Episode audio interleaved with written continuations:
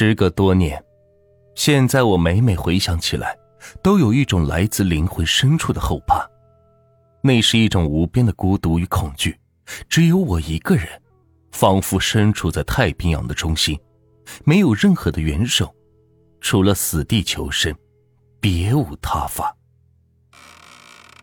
搬下了门把手，铁质的防盗门竟然发出了腐朽木门的摩擦声。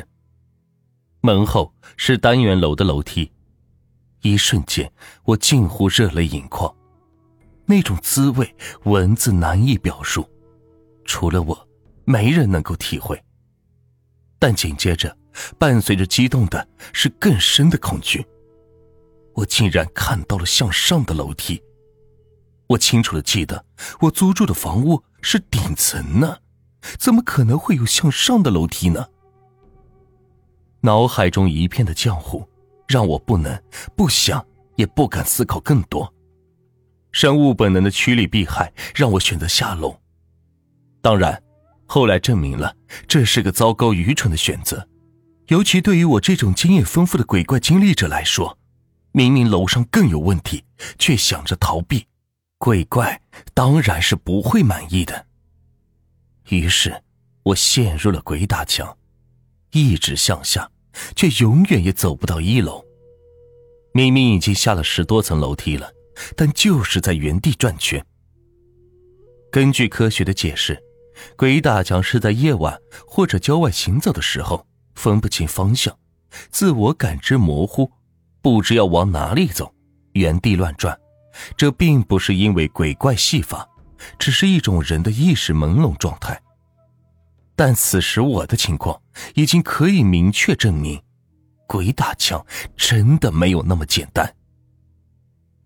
向下走了十多分钟，我知道我不能继续下去了，否则我会活生生的累死在这里。调转方向，我开始往上走。可是，上山容易下山难，楼梯却是下楼容易上楼难。同样是走了约莫十几层的楼梯，体力的消耗是下楼的很多倍。很快的，我就感觉到自己已经是口干舌燥。双腿像是灌了铅一样，趴在扶手，仰头向上看去，那一层层的楼梯仿佛是永无尽头一般。再低头向下看，也是如同无底的深渊。我被夹在了中央，我崩溃了，我瘫坐在地上，脑海中是一片的空白。世界安静了下来，落针肯问。我的视线也在慢慢的变暗。不知过了多久，滴答，滴答，熟悉的水滴声音再次传入耳中。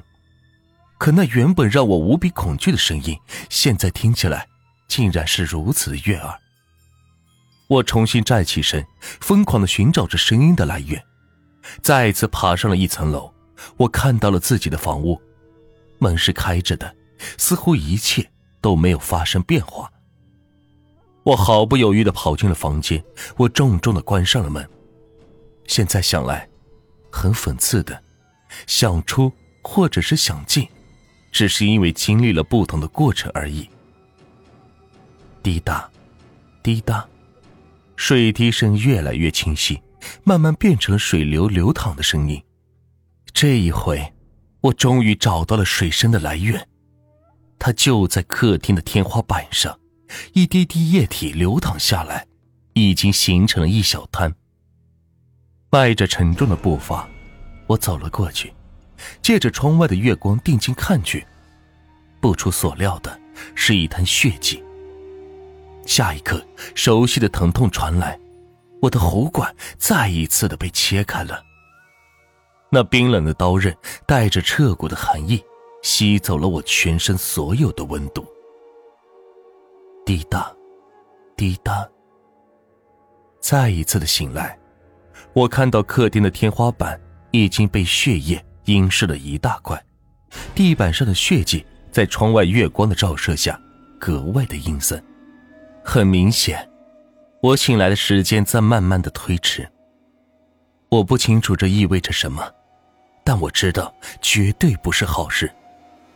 下床，穿鞋，走到门厅，打开了门。门外还是那上下无尽头的楼梯。这一次，我选择了向上。当我脚步踏上楼梯的一瞬间，就像闯破了一层透明的薄膜，眼中无尽头的楼梯消失了。我来到了最顶层，正对我楼下房屋的房门紧闭着，但一滩的血迹已经从门缝中是流淌出来，红色的血液呀，总让人感觉到恐惧与不适，仿佛它就代表着受伤、重创、死亡。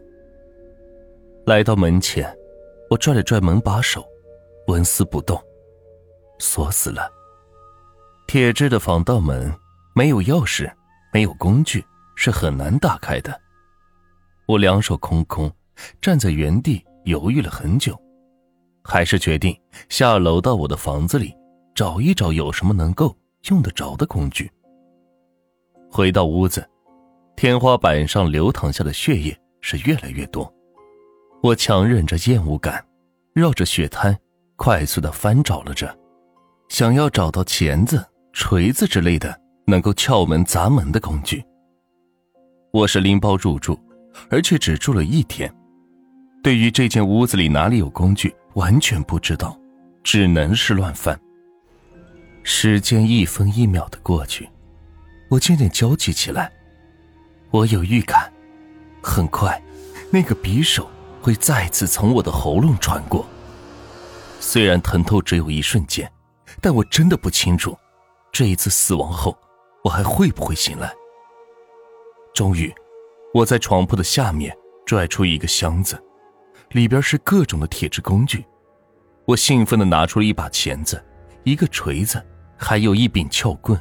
当我抱着工具站起身，兴奋的转身之时，浑身霎时激起一层一层的鸡皮疙瘩，在我的面前，竟然是一个手持利刃的长发女人。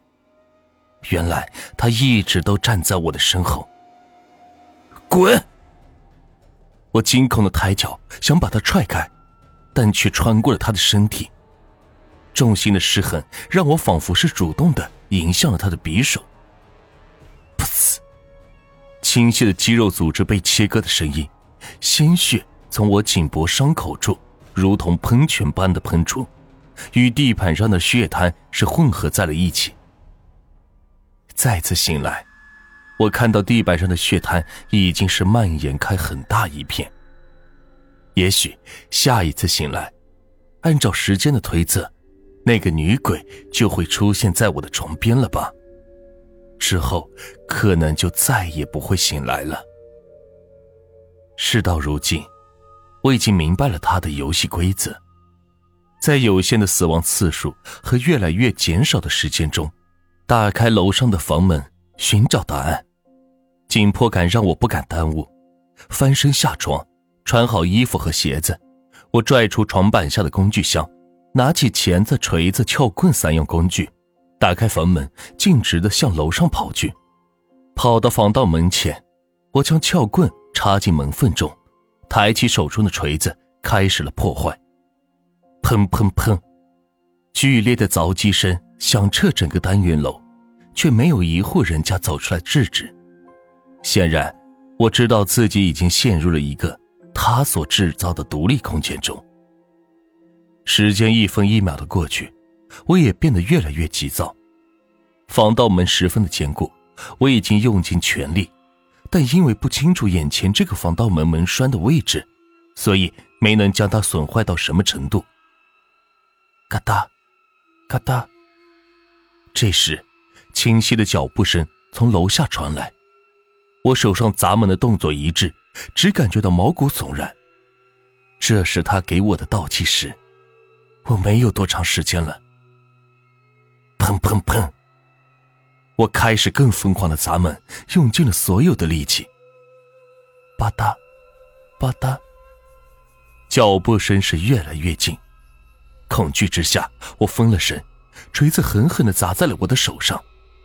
不由得一声惨叫，我扔掉了工具，抱着血流不止的左手是蹲在了地上。吧嗒，吧嗒，我惊骇的转过头去，只见那个长发女鬼。手持利刃，已经转过楼梯角，一步一步的向着我走来，脸上还带着诡异的微笑。我双腿软了下来，瘫坐在地上，大脑又一次的陷入了空白，不知如何是好。惊慌之间，我受伤的左手因为抱在腹部，摸到了上衣口袋里一串钥匙。这是我的钥匙。我掏出口袋中的钥匙，站起身，插在防盗门钥匙孔，狠狠一拧，咔，门开了。原来这门和我租住房间的门是一个钥匙，或者可以说是一道门。狼狈的窜进屋内，我砰的一声关上了门。将女鬼隔在了门外。